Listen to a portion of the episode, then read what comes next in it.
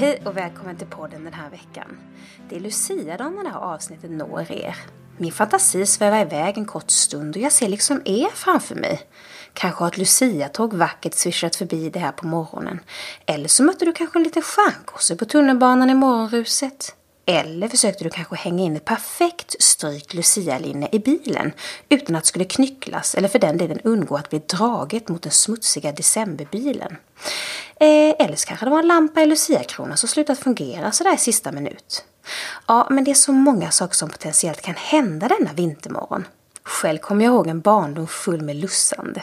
Mitt tjejgäng drog överallt vi kunde och vi tog betalt för det dessutom. Och den gången var det viktigt, ja faktiskt otroligt viktigt, att Lucia-linnorna, ja alltså i plural, var strykta till perfektion. Och också det röda bandet för den delen. Det skulle vara platt och skinande.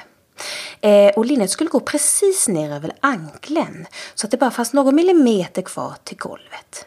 Min mamma var ju syslöjdslärare så jag hade det väl förspänt hos mig lyckligtvis. Ja, dessa glada barndomsminnen har satt sina spår. Idag är jag ju den personen som även stryker både trosor och strumpor om jag får möjlighet. Jag älskar nystrykna plagg. Min svärmor har ett enormt ångstrykjärn som liksom ger det perfekta resultatet. Det är nästan löjligt. Nej, men åter till nuet och stunden då vi ska tala om, inte Lucia, men faktiskt lite om julen. Jag mötte upp Johanna Hildingsson från Fossa Gårdsmejeri, en fantastisk mejerist som nu inför julen producerar överraskande stora mängder hälsingeostkaka till julborden. Är du likt mig från södern så kanske du bättre känner till den här småländska ostkakan dock. Johanna, hon har fört vidare ett gammalt hantverksarbete rakt in i framtiden. Och även om hälsingeostkakan är grundstenen i hennes verksamhet så gör hon också otroligt mycket mer. I Johanna finner jag en stabil, stark ung kvinna som säger vad hon tycker. Hon är fylld av integritet och hon strålar liksom en lampa. Den där lampan med ett tydligt ljus. Kanske har hon fått en del av sin styrka från sin mor i en uppfostran som verkar ha varit kantad med "du kan själv, det finns ingenting du inte kan göra". Jag känner starkt att Johanna drivs av modet och av görandet. Och det är just detta görandet som lämnar mig berörd och imponerad. Johanna har byggt en verksamhet runt ett traditionellt mathantverk som idag är så lyckat att hon faktiskt kan livnära sig på sitt hantverk. När jag tänker på hur hon vidareutvecklar Sveriges mathantverk, lyfter svenska smaker och lyfter en svensk magisk plats så blir jag helt tårögd. Det är så jäkla mycket wow-fakt över det här att jag vill liksom skrika ett glädjerus. Det är så coolt att kunna leva på sin passion. Vi möttes på SM Mathantverk när jag skulle sitta i juryn där, så jag fick liksom en deltagarlista innan och på alla aktörer från den här listan så var det Fossa Gårdsmejeri som för mig liksom stack ut direkt. Jag hoppas en dag kunna besöka Johanna på den plats i Hälsingland där hon verkar. Nu sätter vi igång. Jag ger er alltså Johanna Hildingsson från Fossa Gårdsmejeri. Du lyssnar på Bondesamhället, jag heter Lena Harvald.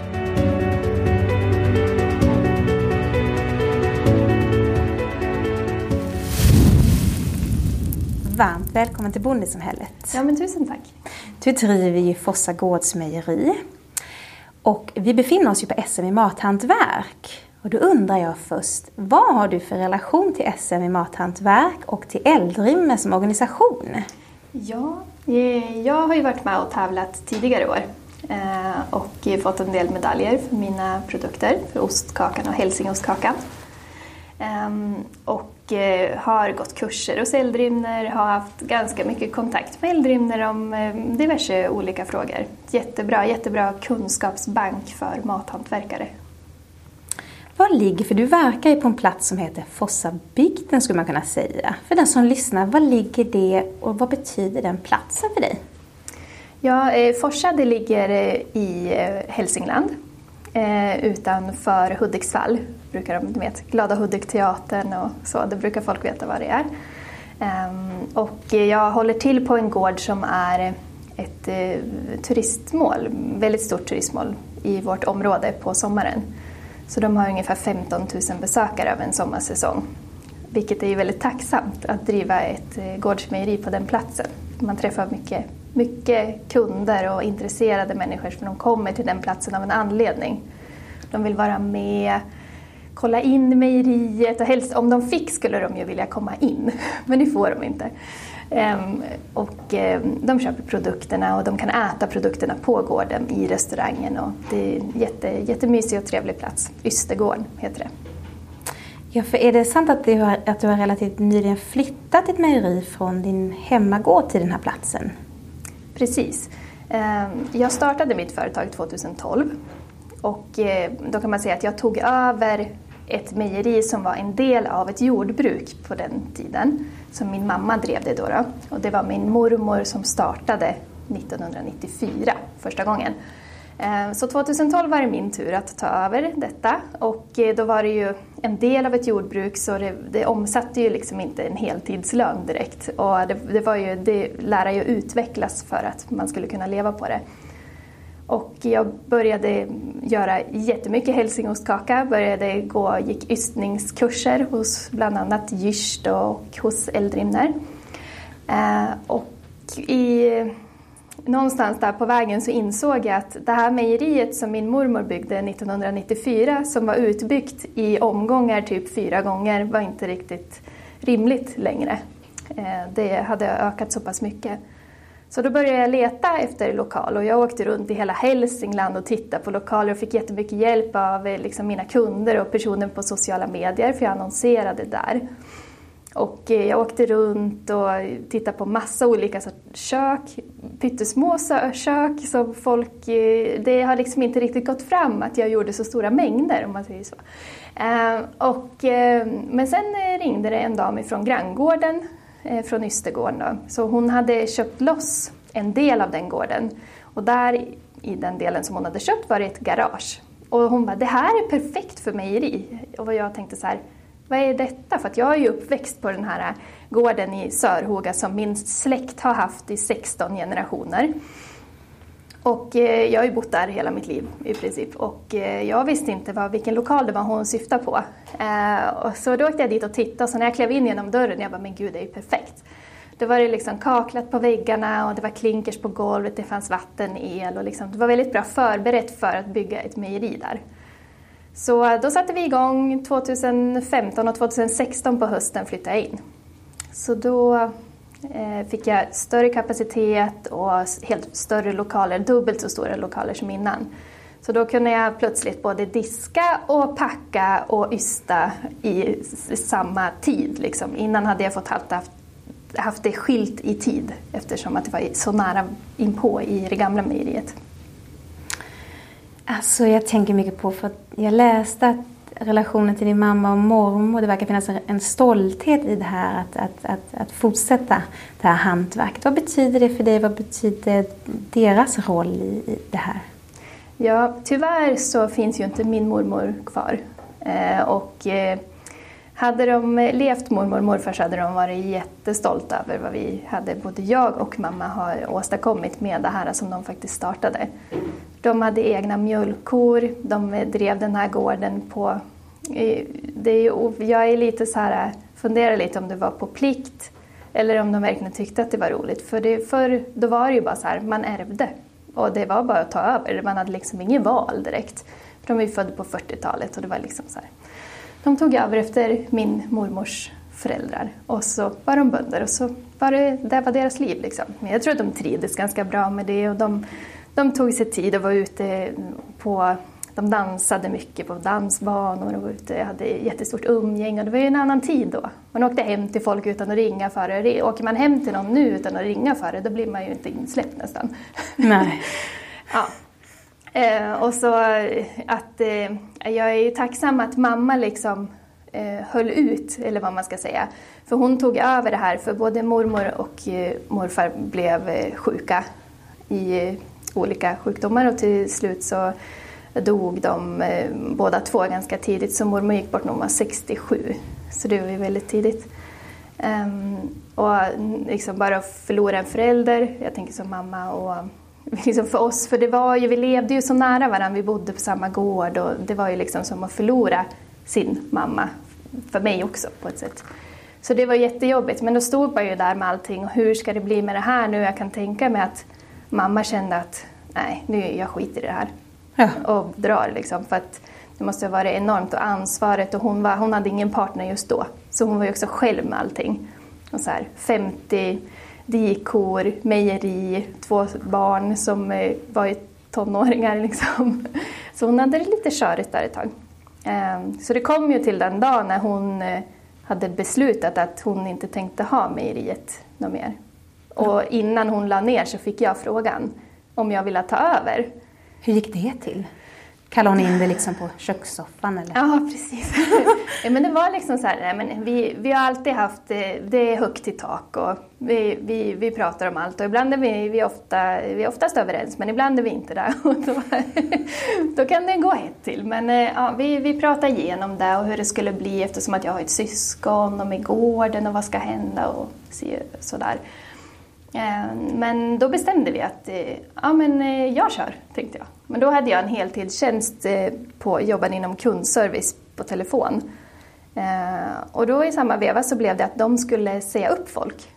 Och jag var ganska nyanställd och så fick vi erbjudande om att ta avgångsvederlag. Vilket var perfekt, för jag skulle starta aktiebolag. Så då behövde man ju 50 000. Så jag samlade ihop de här pengarna, gick till banken och så startade företaget helt enkelt. För jag hade ju redan från första början så hade ju jag som mål att utöka, utan att tumma på hantverket, men att kunna utöka och kunna leva på det och kanske anställa en person. Och där är jag ju som idag. Så det har ju ändå gått ganska fort, känns det för mig. Det har ju utvecklats väldigt mycket sedan jag flyttade in i nya mejeriet främst då, när vi utökade kapaciteten och fick kunna ta på oss fler kunder. För innan var det mer att vi fick säga nej till folk för att vi kunde inte producera så himla mycket då. Du beskriver så himla fint att nu 2019 då så kunde du anställa Karola. Mm, ja, precis. Beskriver du att jag skulle inte byta henne för allt smör i hela Småland. Ja. Jag får typ lite gås och blir så lite rörd av det. Ja. Hur hittar du henne? Nej, men ja, Karola, hon har ju liksom figurerat så här runt omkring. Hon har jobbat, hon är hemmabagare från början. Så hon hade ett bageri hemma där hon bor och så bakade hon till restaurangen när de var ganska nyöppnade. För hela den här gården, den har liksom utvecklats enormt bara på några år. Men då bakade hon till dem, så jag träffade henne där och sen träffade jag henne i lite andra sammanhang och vi hade gemensamma vänner och så. Och sen tog jag in henne som hjälp bara på timme då, till jul. Då är jag väldigt mycket med ostkaka, då är det liksom över 1 ton hälsingeostkaka som ska ut bara i advent. Jäklar! Ja, det är ju, jag vet inte om det är lika, jag antar att det är lika med småländsk ostkaka, men det är så här... Är det julbord i Hälsingland så ska det finnas hälsingeostkaka, punkt. Mm. Och då kom hon in och jobbade och det funkar jättebra. Och jag har liksom haft det här målet att jag ska komma vidare. Och så höll jag på att fundera hur jag skulle göra. Jag pratade med, ja, men jag är inte rädd för att ta hjälp liksom, och fråga runt. Så jag pratade med liksom, näringslivskontoret på kommunen. De har ju... Näringslivsutvecklarna är ju där för oss. Man ska inte vara rädd för att kontakta dem. De är ju superbra. Och även om de inte kan hjälpa till rent praktiskt just där så vet de vart man ska vända sig. Och Nyföretagarcentrum, Almi, alla de här. Jag har varit och dragit i alla trådar runt omkring. Men jag har hela tiden haft den. Jag har varit kluven i hur ska jag göra. För de flesta, enligt min analys, är ju att man anställer någon som kan packa, leverera, städa, allt det här runt omkring. Men det är rätt få som har någon som faktiskt ystar i mejeriet. För det är liksom så här, jag antar att det hänger ihop med att alla gårdsmejerister är control freak. Ja. För man vill liksom inte släppa det här. Och sen det är ju så pass viktigt också. Du kan ju ha ihjäl folk med en ost om det går åt väldigt typ. Men det är ju jätteviktigt att det blir rätt med allting. Menar du det att det faktiskt kan få nästan en negativ hälsoeffekt alltså om det blir fel? Nej, men om man inte är noga med sina rutiner och allt det här så kan det ju bli att man får bakterietillväxt, alltså patogena bakterier, och det vill man ju inte ha. Men det är ju därför vi har de här rutinerna och vi jobbar på ett specifikt sätt hela tiden, varje dag. Vi tar våra prover, vi är jättenoga med våran mjölk som vi köper in. Så... Då beslutade jag att jag ska göra en kopia av mig själv. Det var så det började egentligen. Och så då lär man ju ha en person som är intresserad av detta till att börja med. Du kan inte gå till Arbetsförmedlingen och söka gårdsmejerist, för det finns ju inte. Det blir lite svårt att hitta någon. Sen då är det ju toppen med Eldrimner och Eldrimners den här UIH-utbildningen. Att det utbildas ju faktiskt gårdsmejerister nu en del. Och det har ju inte funnits förut. Utan man har ju varit självlärd eller det har gått i arv och så. Men så då frågade jag Karola om hon skulle vilja jobba hos mig. Och hon ville ju självklart göra det, för hon tycker att det är jättekul. Och jag menar, hon har ju ändå det här i sig med det här hantverket, som att hon håller på att baka så mycket. Hon är väldigt noga, hon är väldigt ödmjuk, hon är liksom en fantastisk person att jobba med. Och vi har liksom roligt på jobbet, hon är jättepålitlig. Så nu, utan Karola hade jag inte kunnat vara här. Nej. För nu har hon skött ställningarna där hemma. Vi pratade i morse och det hade gått jättebra med ystningen. Och nu skulle hon ut med leverans och hon hade städat och gjort klart. Man blir ju stolt alltså. Ja, och är det inte otroligt att se att gud, det kan drivas när jag inte är där alltså? Det har ju varit en otrolig stress, och det tror jag det är för många. Det här med att man vågar knappt gå ut i magsjukesäsongen, för att man är så rädd att man ska bli sjuk så att företaget kommer stå stilla. För det spelar ingen roll hur många du har som kan leverera och packa och städa och så. Om ingen ystar osten, då blir det inget. För mig då, eftersom att jag gör Hälsingeostkaka, det är en sån här färsk produkt. Lika eldost också, som jag också gör. Det är också, man gör den och säljer den några dagar senare bara. När man gör lagrade ostar så kanske man har lite andra möjligheter, men det är samma sak där. Blir det ett glapp i produktionen, då står det ju där, så har du inga ostar. Just det, jag skulle vilja gå in på hur många olika produkter du faktiskt producerar i mejeriet idag. På Hälsingeostkakan är väl grunden, men vad finns det annars för ostar som du producerar? Ja, just nu, vi har ju angenäma problem då. Här på mejeriet. För att i sommar, du vet ju det här med halloumi-skam. Och hela juli. I juli blev det ju helt galet i mejeriet. För dels hade vi ju, det är ju högsäsong. Det är ju turister och det är alla restauranger och sommarkaféer. Och allting är öppet i juli. Då är det liksom peak på året. Och så kom det här med halloumi-skammen mitt i allt det här. Vilket resulterade i att våran variant av halloumi då, som är vårt svenska varumärke, är ju eldost. Men det är samma typ av en grill- och stekost. Så försäljningen sköt ju i höjden. Och vi har inte haft tid att ysta några lagrade ostar. För det är hälsingeostkaka och eldost. Och sen har vi gör hårdostar som är inspirerade av den svenska ostkulturen. Jag gick en kurs hos Eldrimner, och jag var intresserad sen innan också. Jag har liksom pratat med Eldrimner, men kan inte köra en sån här kurs liksom, med våra de här svesia, prästost och de här svenska hårdostarna som är liksom långlagrade. Det har liksom varit mitt intresse, och det hänger ju ganska bra ihop med ostkakan, alltså hälsingeostkakan som är så förankrad så långt bak i tradition, eftersom att 16 generationer på gården och du vet så. Men så det gick jag den här kursen, och så gör vi de här lagrade ostarna. Men nu är ju problemet att nu har vi sålt alla ostar i sommar, för det var högsäsong, och nu har vi inga nya ostar för att vi har inte haft tid att göra några. Och sen behövde vi faktiskt ha lite semester efter sommaren. Så nu ska vi ta tag i det här och försöka producera större mängd då, för att nu har vi ju sett att det räcker ju inte det som vi har gjort. Man är ju lite feg, det kostar ju otroligt mycket pengar och lägga upp lager av hårdostar. Och så får man inte pengarna förrän efter 12-18 månader. Det är ju det är kapitalintensivt. Det var någon som sa att det är bra att komplementera det då med fastgost, där man faktiskt, där pengarna rullar snabbare då, som eldosten.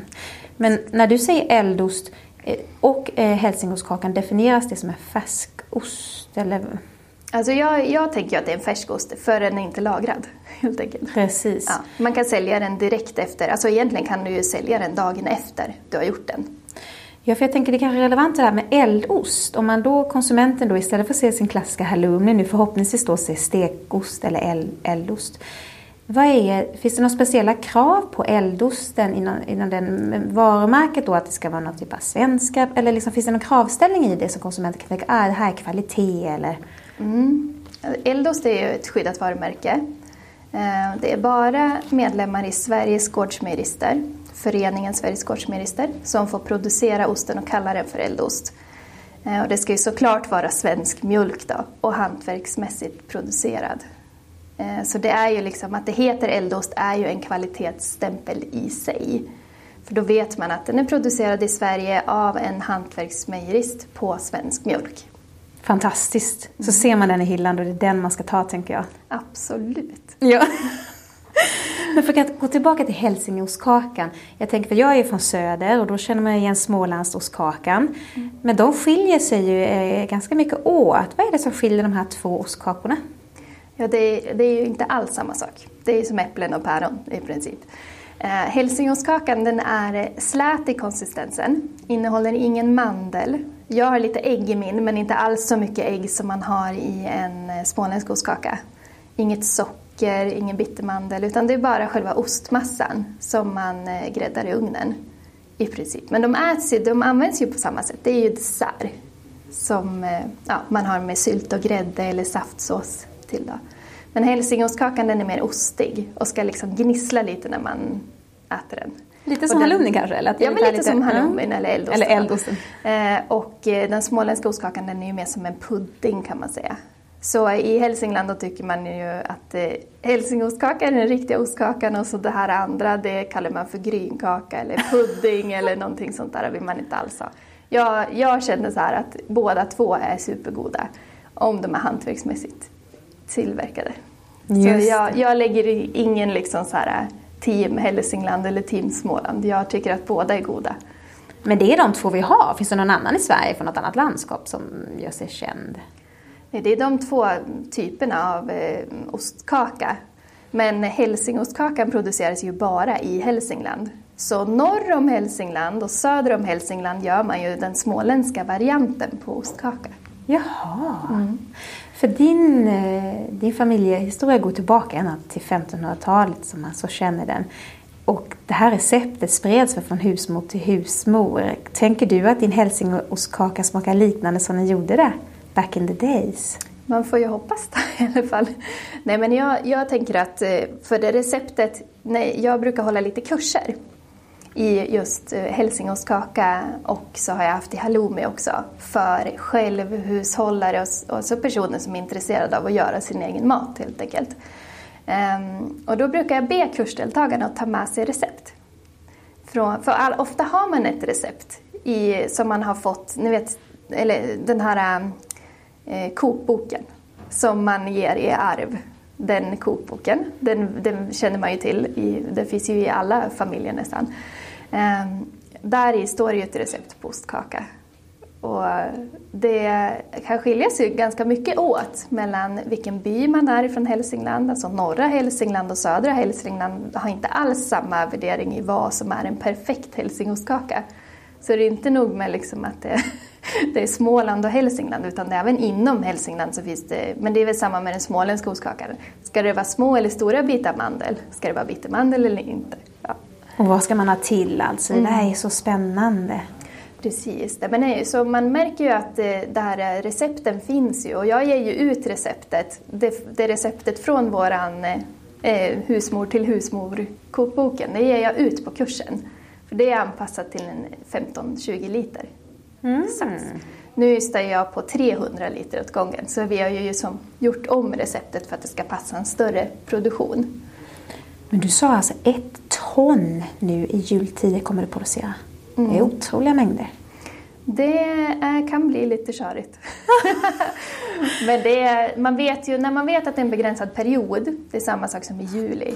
Man vet att det är juli och december, då är det högsäsong ordentligt. Och då kan man liksom bita ihop och jobba då. Och sen får man ta ledigt efteråt. Mm. Finns det, om du bara kort skulle ta sig igenom processen att faktiskt producera en hälsingeostkaka, hur går det till? Och kanske först faktiskt börja på, var kommer mjölken från nu när den inte kommer från egen gård? Ja, men precis. Min mormor och morfar, de hade ju egna mjölkdjur. Sen 94 när vi gick med i EU och du vet, det kom en massa nya regler och fick man ha kor i den laggården. De hade en laggård från 60-talet så det var liksom Ja, och sen börjar de bli gamla, det lönas inte att vara mjölkbönder, så då börjar de köpa mjölken. Så jag köper in mjölken genom Ala. Så Ala hämtar, alltså vanliga mjölkbilen som man ser, ut och kör. Åker och hämtar hos mina grannbönder och så kommer de till mig och lämnar av mjölk. Det är väldigt ovanligt att man får köpa mjölk på det här sättet. Ala tar inte in några nya kunder, men eftersom att vi har köpt sedan 30 år tillbaka så då får vi liksom slinka med. Så det är ju väldigt lämpligt, för att ska man både sköta djur och producera 1000 kilo ostkaka, det går ju liksom inte. Då måste det vara hela familjen engagerad, varav ingen typ får en riktig lön. Alla jobbar för, det är ett familjeföretag. Det är oftast så gårdsmejerierna är uppbyggda. Det är ju, antingen så fokuserar man på att göra ost som jag gör och köper in mjölk, eller så har man egna djur, och då det är en otrolig fördel. Alltså både att du kan ha bättre kontroll på råvara, du kan välja ut vilka djur du vill lyssna på, mjölken ifrån, och marknadsföring också. Då kan jag använda dina djur i marknadsföringen ut mot kunderna. Jag har ju inte riktigt, jag vet ju vilka gårdar och jag vet ju vart mjölken kommer ifrån, att det är bra mjölk och så vidare. Men jag kan ju inte gå ut i hagen och säga här är kon som det kommer ifrån. Så det är den lilla nackdelen då, kan man säga, om man köper in mjölk. Men vi köper mjölken då i alla fall. Då kan ju jag få leverans varannan dag året om. De kör ju oavsett julafton, nyårsafton, midsommarafton. Det är varannan dag året om, hämtar de på gårdarna. Så tar jag in mjölken så mycket som jag behöver. Nu har jag precis köpt en ny mjölktank, så nu kommer jag ha kapacitet att kunna ta in, vad blir det, 1500 liter varannan dag, och vilket kommer att hjälpa oss i högsäsongen. Men i vanliga fall så ystar vi ju inte så mycket. Utan, nu är det på högsäsongen, så nu har vi säkrat upp så vi kan köra. Nu när vi är 2 personer så kan vi köra skift. Ja, just det. Så kan vi köra att det lappar över och vi hjälps åt liksom, och ysta flera gånger på en dag.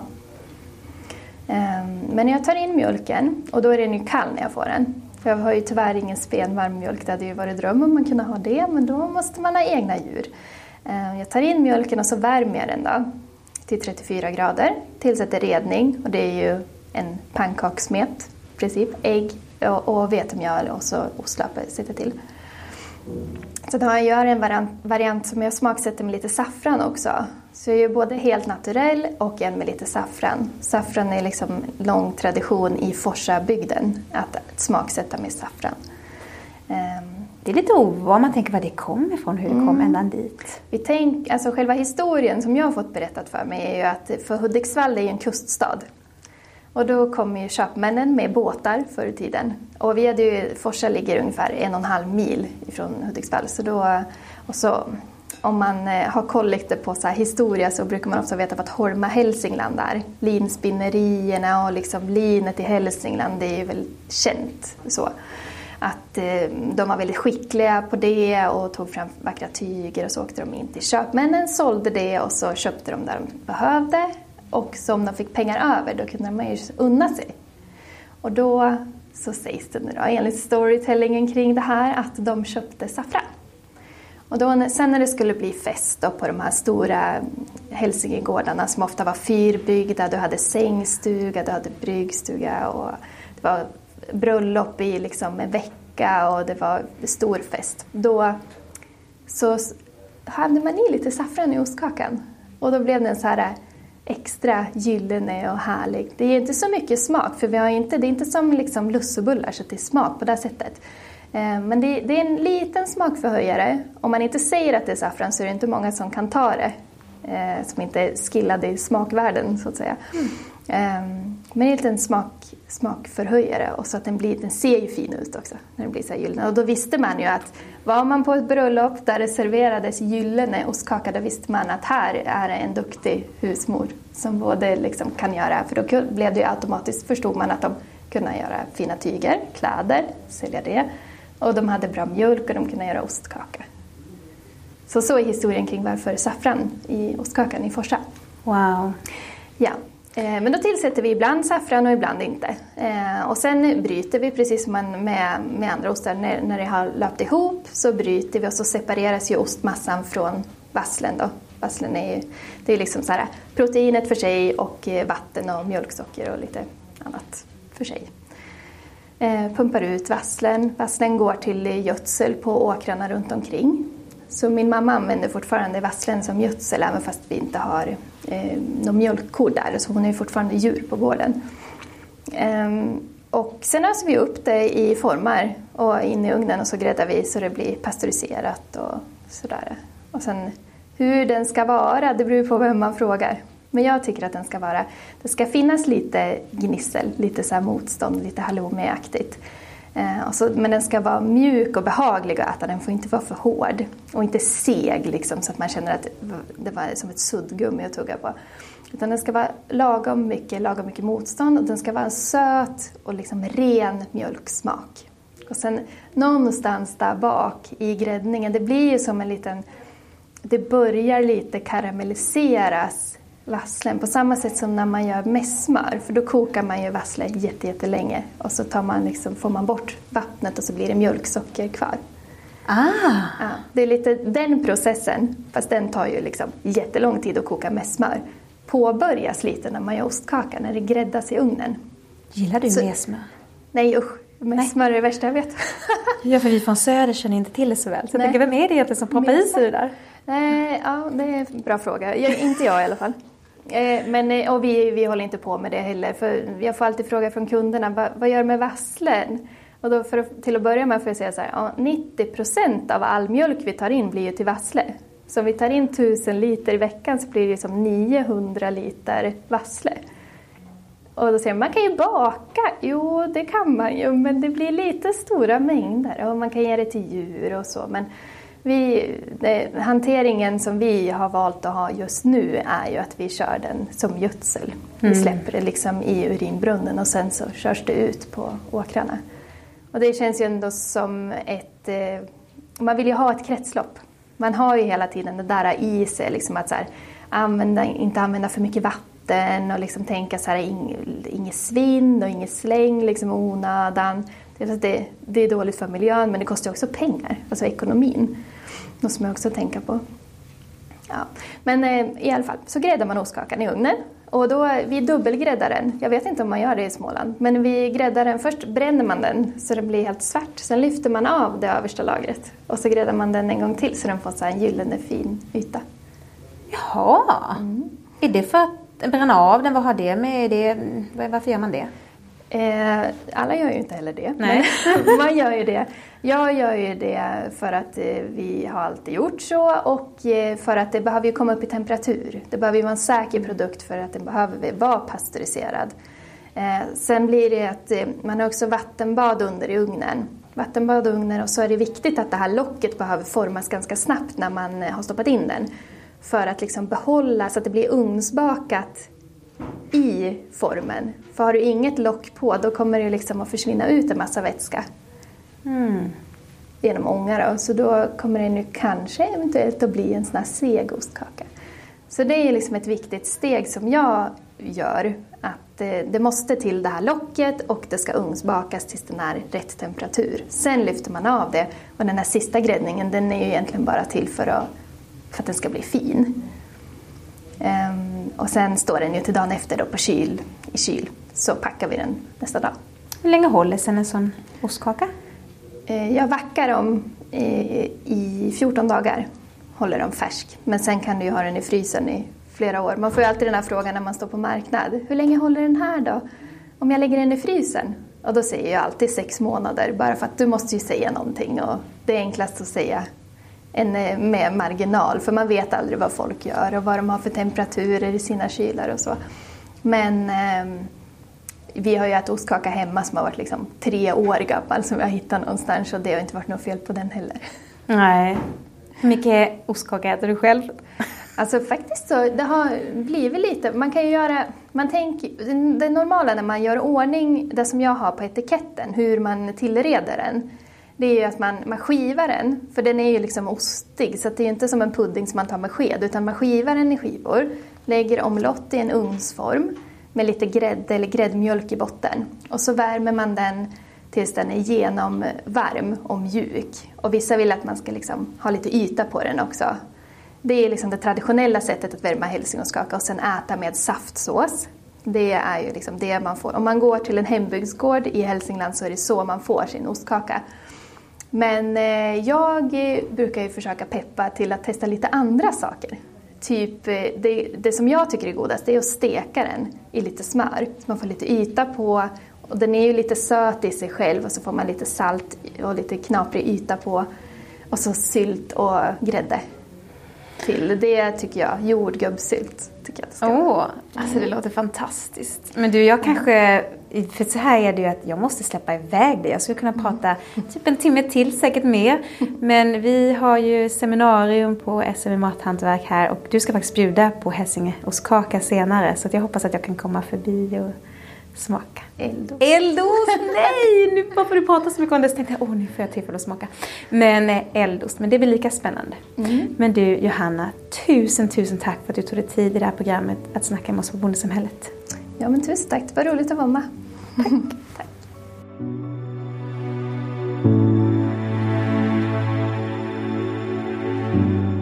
Hoppas du också tyckte det här var en fin historia. Kanske skulle du också vilja bli osthantverkare. Gå då in på Fossa Gårdsmejeris hemsida. Johanna håller nämligen både i kurser och i studiebesök. Johanna nämner något som jag tycker är sådär tänkvärt. Det där om hennes mormor och morfar startade mejeriet utav passion eller om det kanske var utav plikt. Min svärmors föräldrar köpte en gård i Blekinge, men inte för att det var en romantisk dröm som det var då när jag och min man nu köpte vår lilla gård, utan för att de tyckte det var säkert att självhushålla sig liksom i osäkra tider. Ibland reflekterar jag om varför min egen självhushållning liksom inte blommat ut totalt, och jag landar i att det måste vara för att det liksom inte är ett måste. Jag kan ju åka ner på ICA. Alltså jag odlar inte för min överlevnads skull, utan jag odlar ju för mitt lystfyllda nöjes skull. Men då inser jag ju igen att man tillhör en privilegierad grupp. Ja, men innan jag säger hej då så vill jag be om er hjälp. Dela gärna detta avsnitt med någon du tror skulle gilla det. Jag tänker att Bondesamhällets historia behöver komma ut till fler. Nästa vecka är det ju bara dagar innan vi kommer till julafton och den ligger ju helt perfekt det här året, julen. Så på återseende inom kort och glad Lucia.